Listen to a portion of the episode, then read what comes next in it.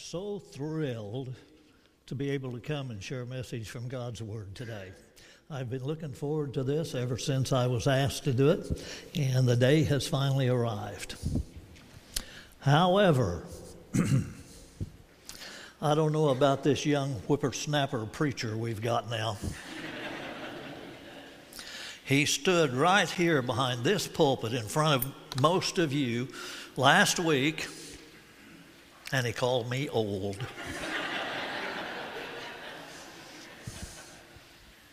Danny, are we old? No. No, we're not.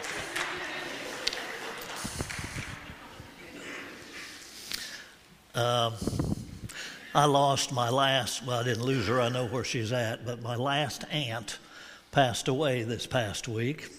She was 100 years and six months old. Shirley has one aunt left. I think she's 103. That's old.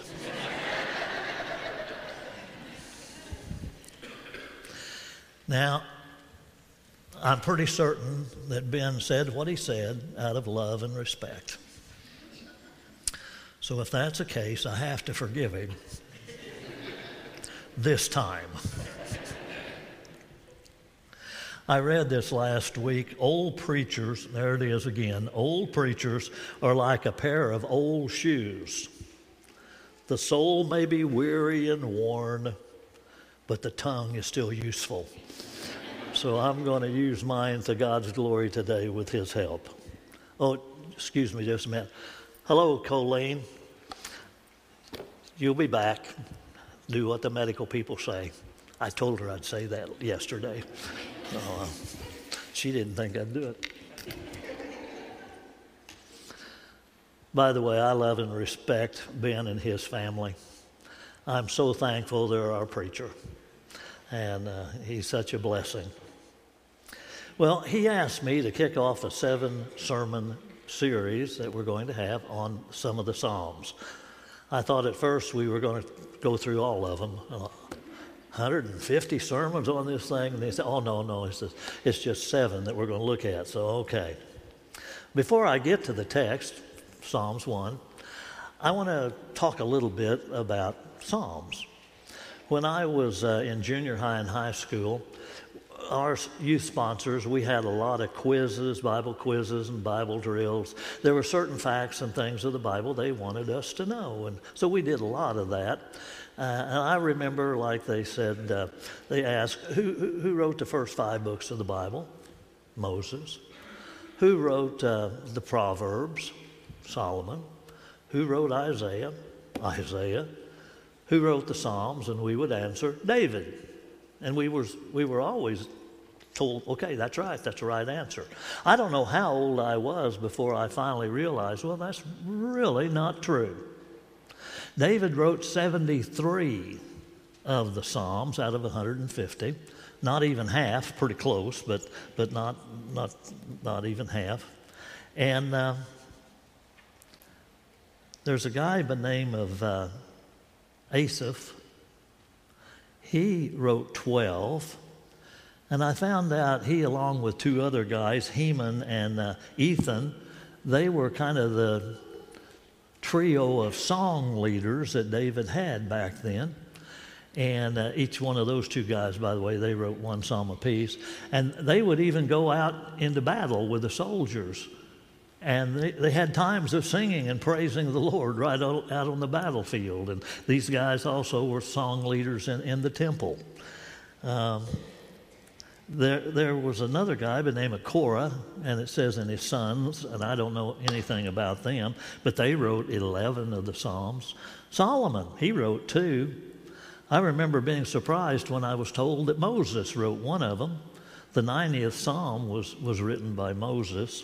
And you add all those up, there's 50 more that we have no idea who wrote those. So the, um, the Jewish people, they had a holy book, the uh, Torah, the first five books of the Bible, the law, and that was very, very important to them. But they had another holy book. It was written around the year 500, and it's called the Talmud, T A L M U D. It was written by two very respected rabbis, and in this uh, Talmud there are 613 laws. They were all added to the Old Testament, to the, to the Torah. 613 laws. And thousands and thousands and thousands of Jews, they study from the Torah every day. Every day. Well, in the Talmud, it is recorded that although Psalms 1 was not written by David, it was his favorite psalm. Well, I'd wondered before, I wonder why one is one. Well, how did it get to the top of the list? Well, this could be it. It was his favorite one, so he put her down there first.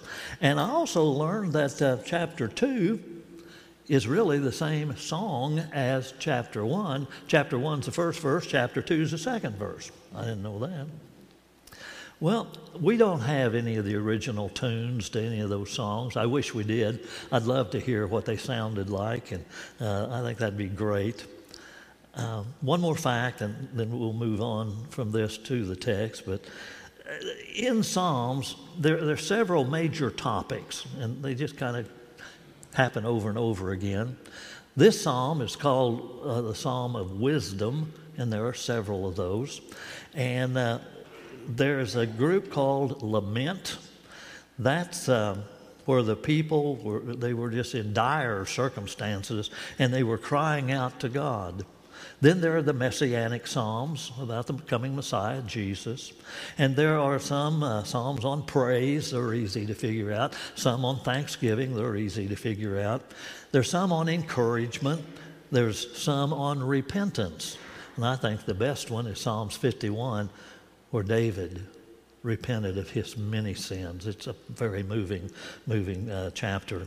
And uh, there's some that uh, maybe, well, I don't know that we've ever been in a situation like this, but Israel was. There were some where, where, where they were calling down the wrath of God on their enemies. And boy, to read some of them, mm, it's pretty straightforward. You, you know what they're doing. Well, I heard Billy Graham say several years ago that every day he, at, uh, at that time, he would read five Psalms. He would read five Psalms every day because that taught him how to get along with God. And then he would read one chapter out of the uh, Proverbs, and he said, That taught me how to get along with my fellow man. And I thought, Well, that, that's pretty good, pretty good. Well, enough about those facts. Let's go to Psalms 1. Psalms 1, only six verses. It is part of the wisdom chapters.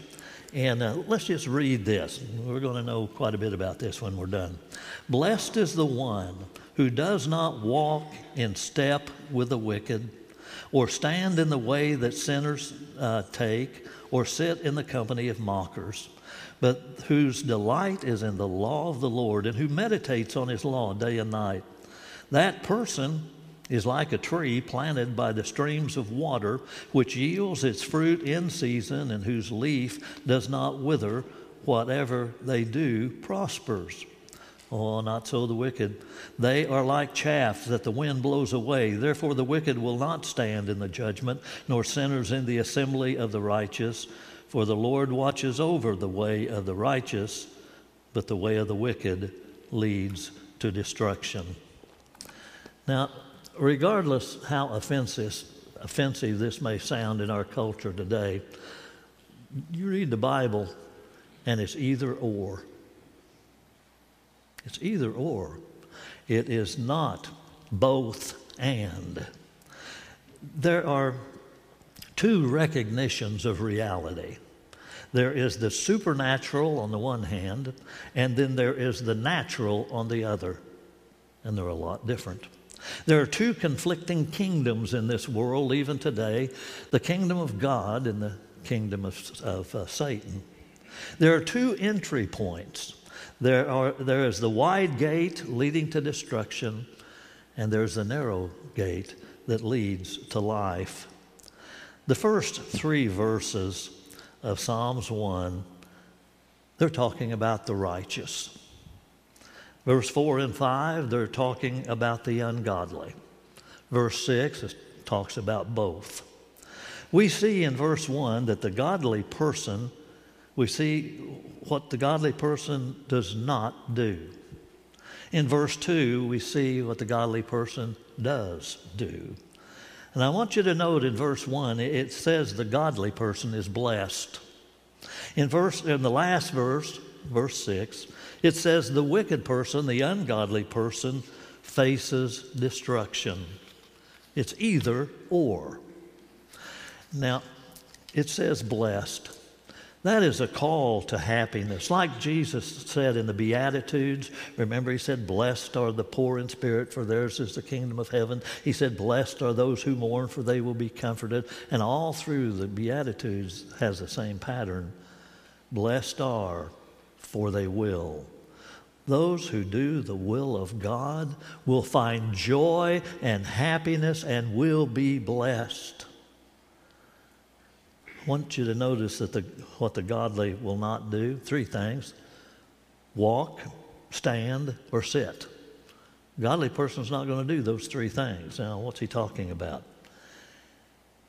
He's not going to step or walk in the counsel of the ungodly. That means his worldview, his ethical life, his moral decisions are no longer de- uh, dedicated uh, or dictated by the godless. Then he no longer stands in the way of those that are sinners, the way they take.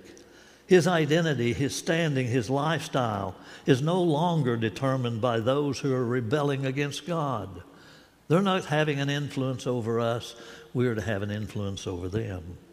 And finally, he no longer sits in the seat of mockers or the scornful. He no longer learns from or judges from the perspective of those who are anti God.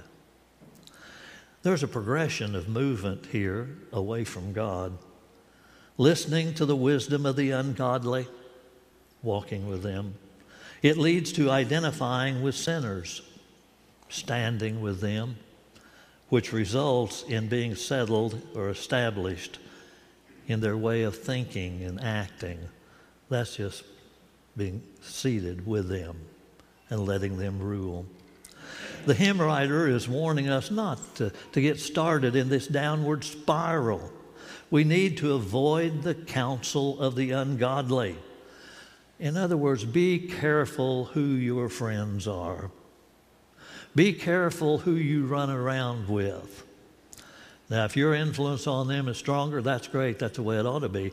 But so often, the ungodly's influence on us can be very powerful, and we don't even know it at the time because they're our friends. Be careful.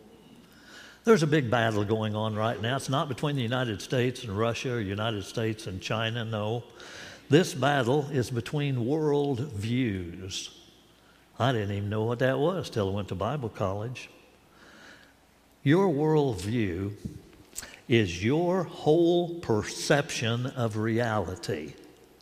The world is putting forth a view that is anti uh, supernatural. That is, they're just closed to God. They don't want to ha- have anything to do with God, they don't believe in God. Well, we believe in the Bible, we believe in God. We believe in prayer and faith. We believe in the Holy Spirit and the second coming. We believe in heaven and in hell. And the, the, the world and its solely scientific concepts, they laugh at us, or even worse. I've known Christians be called fools because we're believers. That's what this world concept does. It's interesting to me, those living by science solely, they say that we're against science. Well, I'm here to tell you right now, I am not anti science or scientific, not at all.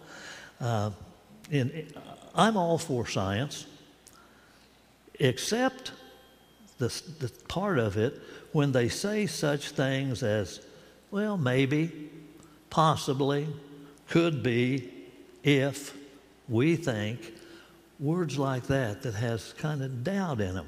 And I've read several different things, scientific writings and all. And it all sounds good, except they have these words of doubt in there. True science, there will be no doubt. It's fact. and we need to realize that. Um, there have been lots and lots and lots of people that were so called atheists, and they set out to disprove the Bible and God. I love it when they do that. I really do. Because there have been so many that have tried to do that, but they were really trying hard to find facts. And there's been so many that instead of staying atheists, they be, have become believers. One of my favorite guy is Lee Strobel.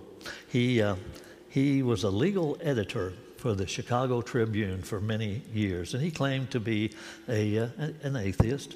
And he really set out to just disprove all of this stuff he hears, this religious talk.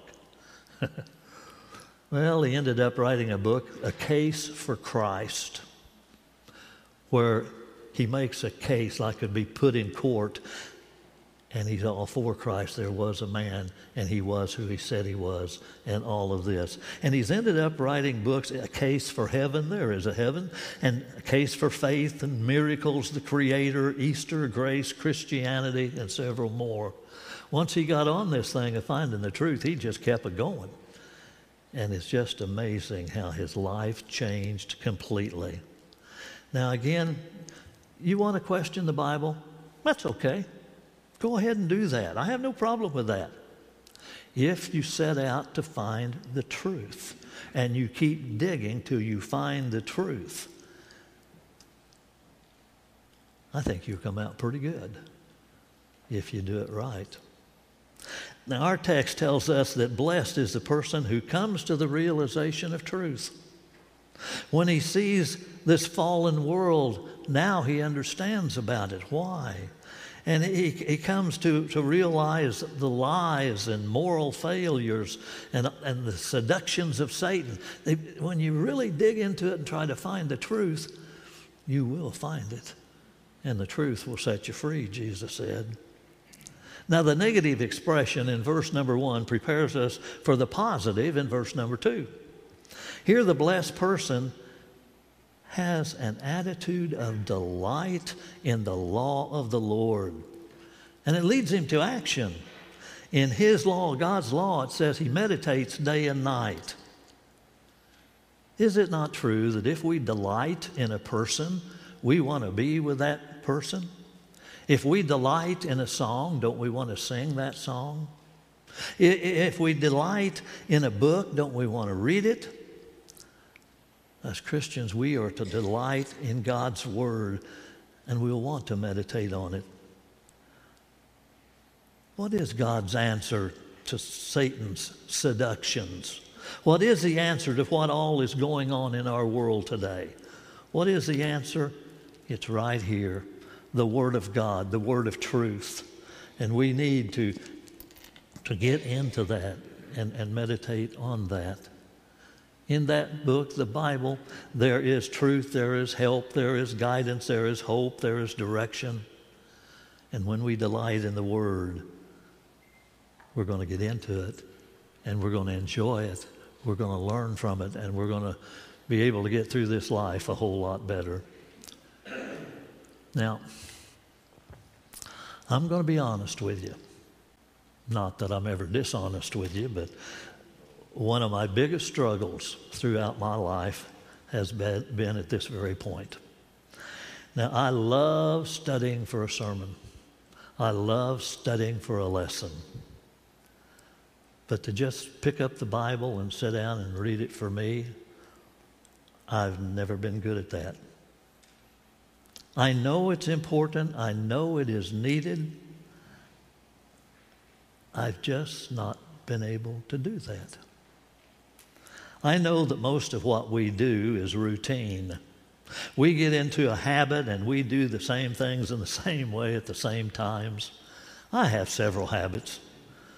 Shirley says I'm predictable.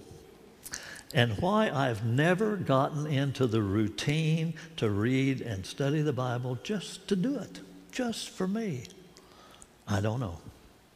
I know that Satan, he doesn't want us to get into that routine. I know that. And I know He puts up roadblocks to keep us from doing what God wants us to do. Well, this morning, first of all, I'm challenging myself, but I also want to challenge you to make some time each day to read the Word. I'm not saying an hour, I'm not saying 30 minutes, just some time where you can think about heavenly things, godly things. Remember, either our attitudes and actions, they're either molded by God or they're molded by the ungodly, either or one or the other. Well, look at the promise in verse 3. The person who delights in the Word of God, it says, and, and, and here, that person is like a tree planted by the streams of water, which yields its fruit in season, whose leaf does not wither. Whatever they do, prosper. What a verse. That person delights in, in the Word of God. Now, the most important part of the tree is its root system that goes down into the earth and draws up the much needed moisture and nourishment. Folks, we need a spiritual root system, a root system that will draw on the hidden resources that we have in Jesus. God offers us living water, the water of life. We, like a tree, we all are supposed to bear fruit. Yeah, yes, a tree can wither and die, but the believer who abides in Jesus, he says here in other places, we will stay fresh and green and fruitful and beautiful in the eyes of God. This verse ends by saying that uh, if we get this right, we're going to prosper. Now, who doesn't want to prosper? We will win over the ungodly uh, influences that's trying to affect our life we will do what God wants us to do. Verses 4 and 5. Okay, not so the wicked. We've been talking about the righteous, hopefully us. But now he switches. Not so the wicked. They're like chaff that the wind blows away. Therefore, the wicked will not stand in the judgment, nor sinners in the assembly of the righteous. They're not going to win in the end, this group of people. Twice he uses the word righteous in those two verses. That's the children of God. But four times he uses the word wicked. Wicked. Here we have the either or. We're either a child of God or we are wicked. I can't imagine anybody, any human being, who would, would like to be called wicked. I just, that, that doesn't register with me. On the Open Bible webpage, it says the wicked make a virtue of whatever they do. In other words, they don't do anything wrong in their eyes, nothing. And it says whatever they want is good because they want it. But this approach to life is wicked because it is putting yourself in the place of God.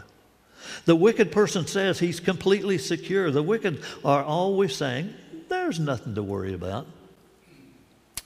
That's their definition. I know a lot of good people, a lot of moral people, upstanding people, people with great virtues.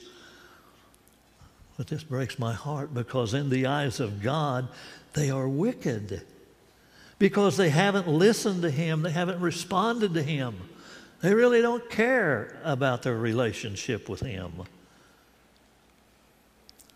They're going to have a horrible surpri- uh, surprise one of these days when they stand before God and He's going to say, Depart from me because I never knew you. Oh.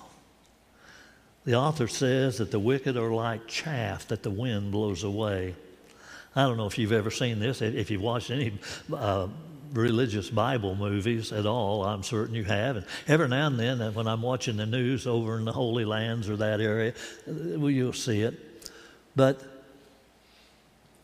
the women over there, they, after the harvest, they'll have this basket, I don't know, approximately that big around and about that deep. And they will put their wheat that has just been harvested or their barley, whatever, in, into that basket.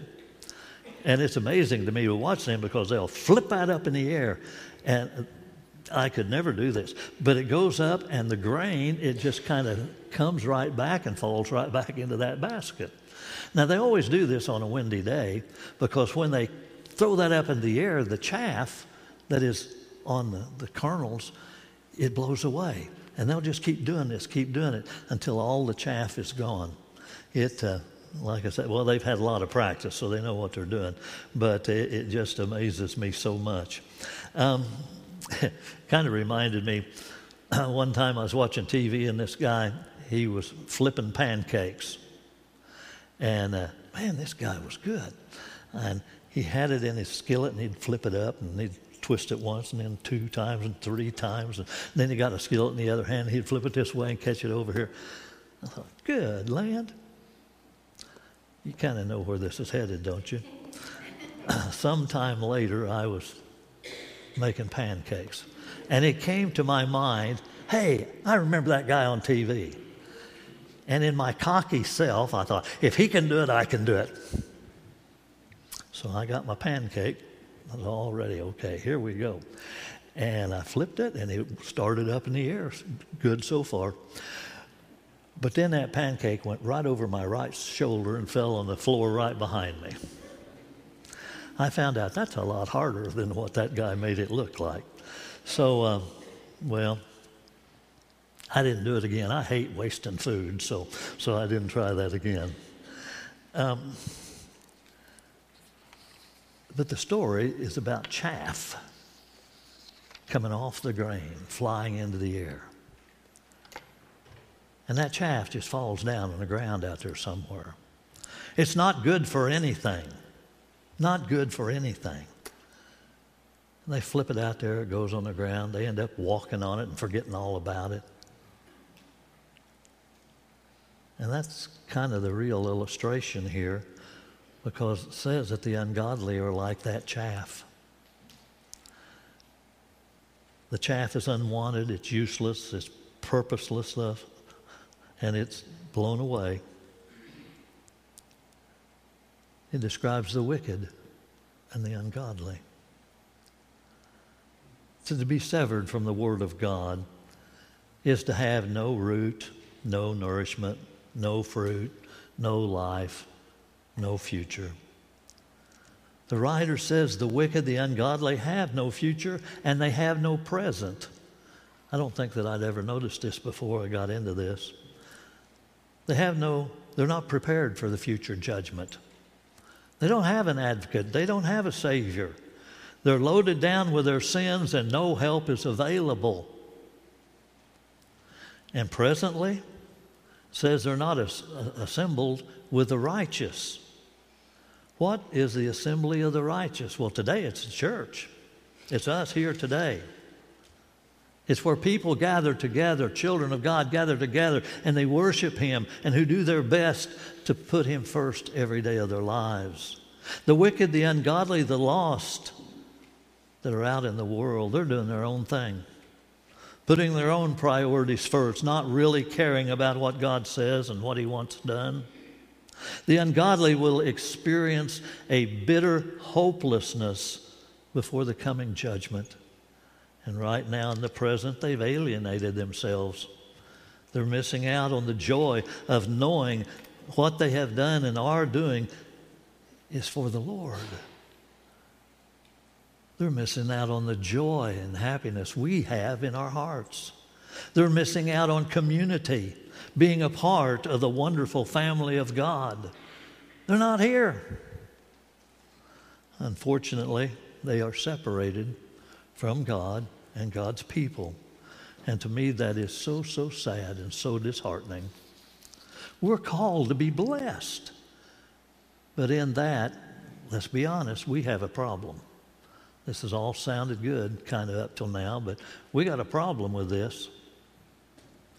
Who can turn a deaf ear to all the ungodliness in our secular society?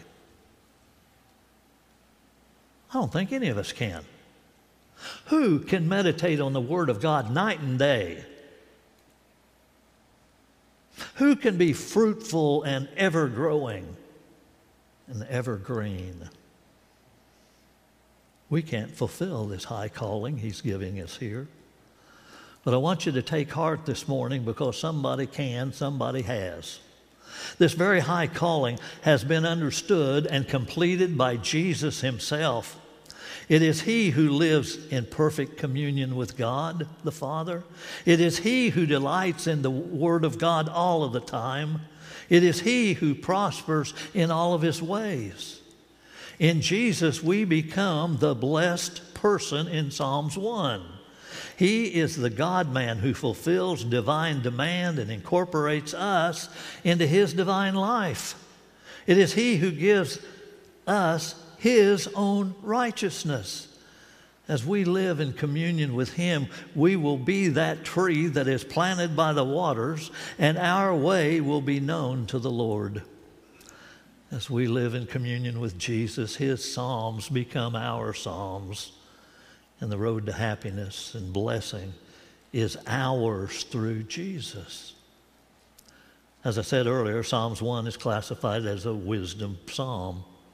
The wisdom psalms are a group of psalms that teach us to develop a long term mindset. We are fixing our hearts and our minds on what is truly important. We need to rise to the challenge of running a marathon, the marathon of life. And we need to stay on the straight and narrow way. And we are, and we're giving it our best because our eyes they're on the finish line. We know what's ahead for the children of God, and we're not going to take our eyes off of that or quit giving all of our strength to acquire that at all. I've said many times, I'm my own worst enemy. I'm going to say that about you too. You are your own worst enemy. You see, we know a lot of what's in the Bible, not everything, but a lot. We know the difference between right and wrong. We know the difference between good and bad. The sad thing, we uh, could, and maybe we do, I know I do, we have to say what the Apostle Paul said you see, each one of us, we have a spiritual nature and a, spirit, and a, a, a spiritual nature and a sinful nature. And there's a battle between those things all through our lives, every day, if we're honest. This battle keeps raging within our hearts and minds. And Saul, or uh, Paul wrote here in the seventh chapter of Romans, beginning with verse 15. See if you relate to this. He says, I do not understand what I do. Have you ever said that? Uh, I don't understand what I do sometimes. For what I want to do, I don't do it. But what I hate, I do it. And if I do what I do not want to do, I agree that the law is good. As it is, it is no longer I myself who do it, but it's sin living within me. Now, this is the great apostle Paul. For I know that good itself does not dwell in me, that is, in my sinful nature. For I have the desire to do what is good, but I can't carry it out. For I do not want to do, for I do not do the good I want to do but the evil I do not want to do, this I keep on doing. Now, if I do what I do not want to do, it's no longer I who do it, it's the sin living in me that does it. So I find this law at work. Although I want to do good, evil's right there with me. For in my inner being I delight in God's law, but I see another law at work in me, waging war against the law of my mind and making me a prisoner of the law of sin that's at work within me. What a wretched man I am. Who will rescue me from this body that is subject to death? Well, thanks be to God who delivers me through Jesus Christ our Lord. I've been down that road many, many, many, many times. And I don't understand it any more than Paul does. Why am I doing this? Why am I thinking this? Why am I acting this way? I know better. But there's that battle that is going on inside. When, uh, when I think of wisdom, I always think of one man. Who's that? Solomon. Yeah. Over here in 1 Kings chapter 3, starting in, let's see, here in verse 5, God is ta- talking to him, and he says, Ask for whatever you want me to give you. Make a wish, and it'll be yours. Okay, then we drop down to verse number 9. So give your ser- uh, servant here, it's translated discernment, it's the word wisdom. Give, give your servant wisdom, uh, a discerning heart of wisdom to govern your people and to distinguish between right and wrong, for who is able to govern a great people is yours. All right, now after that, we see in verse 12, he says here, I will give you a wise and discerning heart so that there will, uh, will never have been anyone like you, nor will there ever be. God gave him a wish. He asked for wisdom. I've always wondered if God asked, told me I could have one wish, what would I ask for? I don't know. But evidently he did the right thing and asked for wisdom, and God gave it to him. But there's one thing that has always stood out in my mind when I think of Solomon. He was a wise man. He did unbelievable things. He accomplished a lot of good, a lot of good. But he failed. He failed. In the 11th chapter, we see in the first part of the 11th chapter, King Solomon, however, loved many foreign women besides Pharaoh's daughter Moabites, Ammonites, Edomites, Sidonians, and Hittites. They were from nations about which the Lord had told the Israelites, You must not intermarry with them, because they will surely turn your hearts after their gods. Nevertheless, Solomon held fast to them in love. He had 700 wives of royal birth. All of those women, their daddies were kings or up there and 300 concubines, and his wives led him astray. As Solomon grew old, his wives turned his heart after other gods, and his heart was not fully devoted to the Lord, his God, as the heart of his father was. He followed Asherah, the goddess of the Sidonians, and Moloch, a detestable god of the Ammonites. So Solomon did evil in the eyes of the Lord. He did not follow the Lord completely. Isn't that sad? Here's the smartest guy that ever lived. He prayed for wisdom. He was given wisdom. He showed what wisdom can do. And then he blew it. He blew it. Now, how did he do that? Well, he had two natures inside, and they were battling back and forth. And at that point in his life, Instead of listening to God and trying to be righteous, he let the ungodliness come in and that influence. Now, it's great to get gifts from God. It's great to get blessings. It'd be great to have wisdom. But what, are, what good are these things if we don't listen to them and use them? And that's what happened to Solomon. He was going great there for a while and then he just stopped. And he didn't use He still had wisdom available, but it just stopped. And uh, it was downhill from there. I found the definition of wisdom is following God. And I hope you will. If you want to be blessed, if you want to go to heaven, if you want to prosper, if you want to be counted among the righteous, then follow the Lord. Put it, make it a priority. Don't go back. Keep going forward. Just to the best of your ability. You're going to get perfect all the time? No way. But just do your best, and He'll sustain you along the way. I've had lots and lots of challenges throughout my life. I would have never become what I am today without the Lord's constant presence and guidance and help and love. I know that. And I can say I don't regret one thing about following Jesus. Has it always been easy? Nope. But even through the tough times, we can learn and grow and see that He will keep His promises and He is by our side. Well, that's my sermon.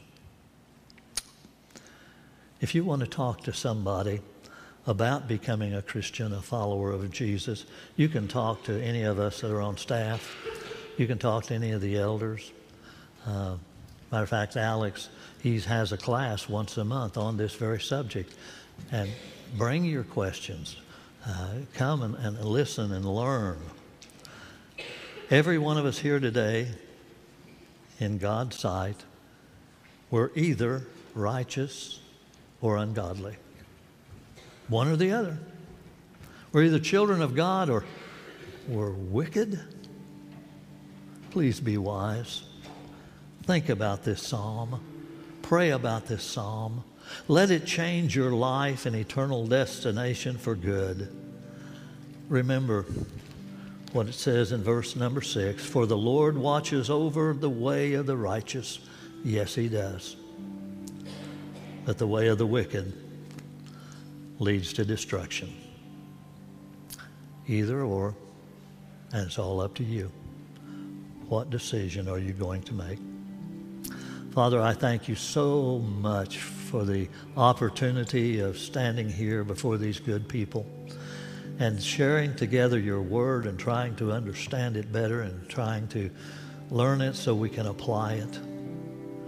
Oh, my prayer is that everyone here is a child of God, a righteous. But yet, when I think about that a little bit, no, I, I don't hope that everybody here is in that situation. I pray that there's new people, people that maybe don't quite understand what this Christianity is all about. Maybe they came today seeking, wanting to learn. Oh, I wish there'd be dozens and dozens of folks like this. People that we can teach and love and lead to you and then grow together in the great family of God. I don't know who's all here, but you do, Lord. And I know your Holy Spirit is at work here this morning. And I pray that you will touch hearts and motivate hearts. And this might be a very, very, very special day some, to some people here. For it's in Jesus' name I pray. Amen.